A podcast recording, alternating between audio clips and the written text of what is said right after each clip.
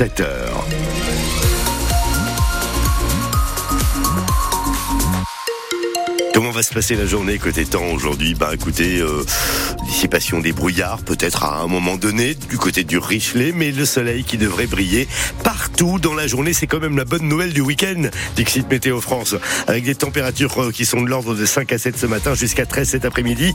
On fait un point avec la météo dans votre commune avec euh, les températures chez vous, juste après les infos de 7 heures d'Annabelle Wanek.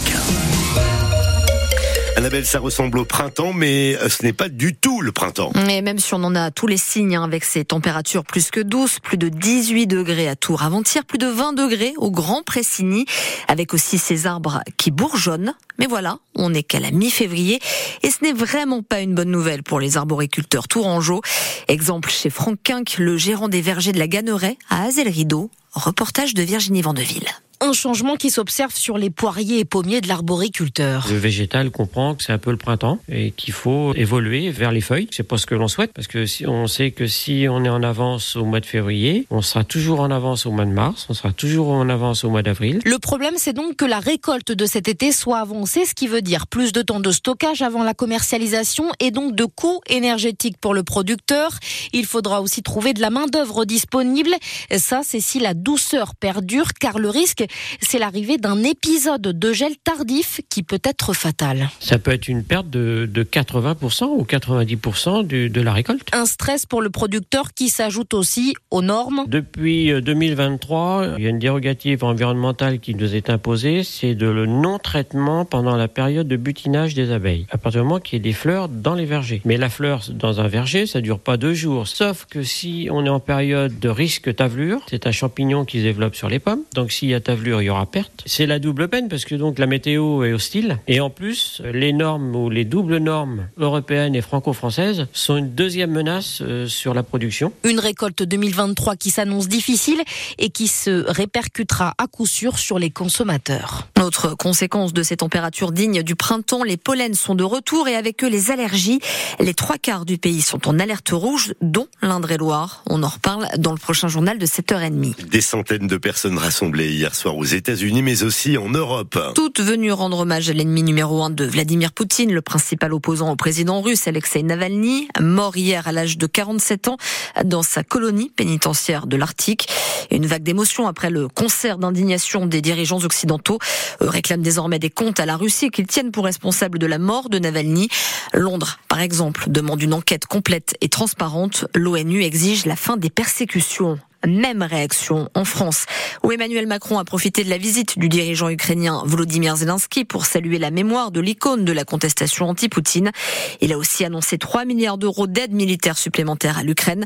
Un accord bilatéral de sécurité a été signé pour 10 ans. Ce n'est pas encore pour nous, mais une partie de la France part en vacances aujourd'hui. Oui, sauf 150 000 voyageurs qui, eux, vont rester à quai. La faute à la grève des contrôleurs de la SNCF, une grève qui a débuté avant-hier soir et qui va durer jusqu'à lundi matin.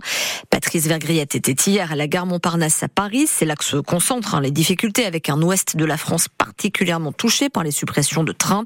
Le ministre des Transports en a appelé au sens des responsabilités des syndicats et de la direction. Je pense que c'est une grève qui aurait pu être évitée, je le dis euh, sincèrement. Et donc je souhaite maintenant qu'à partir de lundi, chacun euh, retrouve le sens des responsabilités, retrouve la table des négociations et puisse le faire dans le dialogue social le plus ouvert, le plus sérieux, le plus respectueux possible. Je suis confiant. D'abord, c'est une catégorie d'agents qui fait grève aujourd'hui, les contrôleurs, qui a bénéficié quand même euh, d'augmentation de leur rémunération de entre 17 et 20% depuis deux ans. Donc je pense qu'il n'y avait pas de quoi atteindre cette extrémité d'une grève un premier week-end de vacances. Je l'ai dit, pense que ce n'était pas forcément la réponse la plus appropriée à l'état du, dialogue social. Néanmoins, je ne suis pas là pour juger et j'espère que chacun, quel qu'il soit, direction comme syndicat, retrouvera le sens des responsabilités et qu'effectivement on arrêtera là euh, cette grève et qu'on se parlera normalement et calmement. En attendant, un TGV sur deux seulement circule. Même chose pour les Ouigo et les Intercités. Euh, ça pourrait bien ne pas être la dernière grève de l'année d'ailleurs. Hein. Rien de défini pour l'instant, mais l'hypothèse d'un nouveau mouvement en avril, calé sur un week-end des vacances de printemps, est bien envisagée. Le maire de Tours euh, fait plusieurs gestes en direction des habitants du quartier Colbert-Cathédrale. Des habitants qui râlent ces derniers jours depuis l'annonce de l'élargissement du stationnement payant dès le 26 février. Dans une lettre, Emmanuel Denis leur annonce donc la baisse du tarif de stationnement pour les résidents. Il va passer de 25 à 15 euros par mois à compter du 1er juin.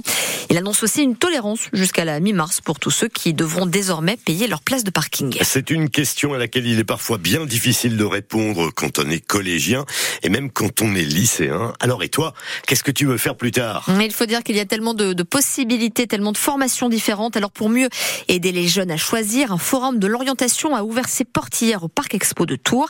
Il sera encore ouvert aujourd'hui. L'occasion d'avoir des bons conseils pour trouver sa voie. Géraldine Minier est la directrice départementale des centres d'information et d'orientation d'Indre-et-Loire dans notre travail au quotidien, c'est pas forcément qu'est-ce que tu veux faire plus tard comme métier, mais c'est surtout de dire mais qu'est-ce qui t'intéresse, dans quoi tu te sens à l'aise et dans quoi tu te sens en réussite. Et c'est faire des choix par rapport à ça. Et puis c'est ça ce qui va permettre aux jeunes de construire quelque chose derrière qui sera un métier, qui sera un domaine professionnel. Savoir ce qu'on va faire plus tard, c'est extrêmement compliqué. C'est un processus, ça prend du temps. Entre l'enfant euh, qui a 12 ans, l'enfant, le même enfant à 14 ans, le même enfant à 18 ans, ben, ce sera plus le même enfant parce qu'il aura évolué, il aura, il se sera ouvert sur d'autres choses c'est surtout rassurer les, jeunes, rassurer les familles aussi sur le fait que ça prend du temps de savoir ce qu'on va faire plus tard. Et on a même, nous, encore des adultes qui viennent vers nous en disant, bah, finalement, euh, ce que je fais, ça me plaît pas et je veux changer. Géraldine Minier répondait à Alexandre Rubin. Le forum de l'orientation, c'est donc encore jusqu'à 17h tout à l'heure au Parc Expo de Tours. Il y a un match particulièrement scruté ce soir, Annabelle. Ce Nantes PSG en Ligue 1 de football, le premier, depuis l'annonce du départ de Kylian Mbappé de son club parisien à la fin de la saison. De son côté, Lyon a battu Nice hier soir un but à zéro. Ça lui permet de se rapprocher un peu plus du top 10 du championnat. Les footballeurs d'Avoine, eux, sont attendus à 18h30 tout à l'heure face à Blois après deux matchs nuls dans ce championnat de National et puis en Ligue A de volley maintenant, le Tour Volleyball reçoit Nice à 20h ce soir. L'occasion pour les Tourangeaux de se rattraper après leur défaite face à Tourcoing il y a une semaine et alors qu'ils sont au pied du podium à la quatrième place. L'occasion aussi, pourquoi pas, de fêter leur victoire de mercredi dernier, leur qualification en demi-finale de la Coupe de France face à Paris. De leur côté, les handballeuses de Chambray veulent sauver l'honneur en Europa League. Déjà éliminées de la compétition, elles vont quand même tout donner à 20h tout à l'heure lors du match retour à domicile face au club roumain de Dunarea Braila. Le Tour Métropole Basket a pris la deuxième place de sa poule de National 1. Il l'a emporté hier sur Poissy à 99 à 82.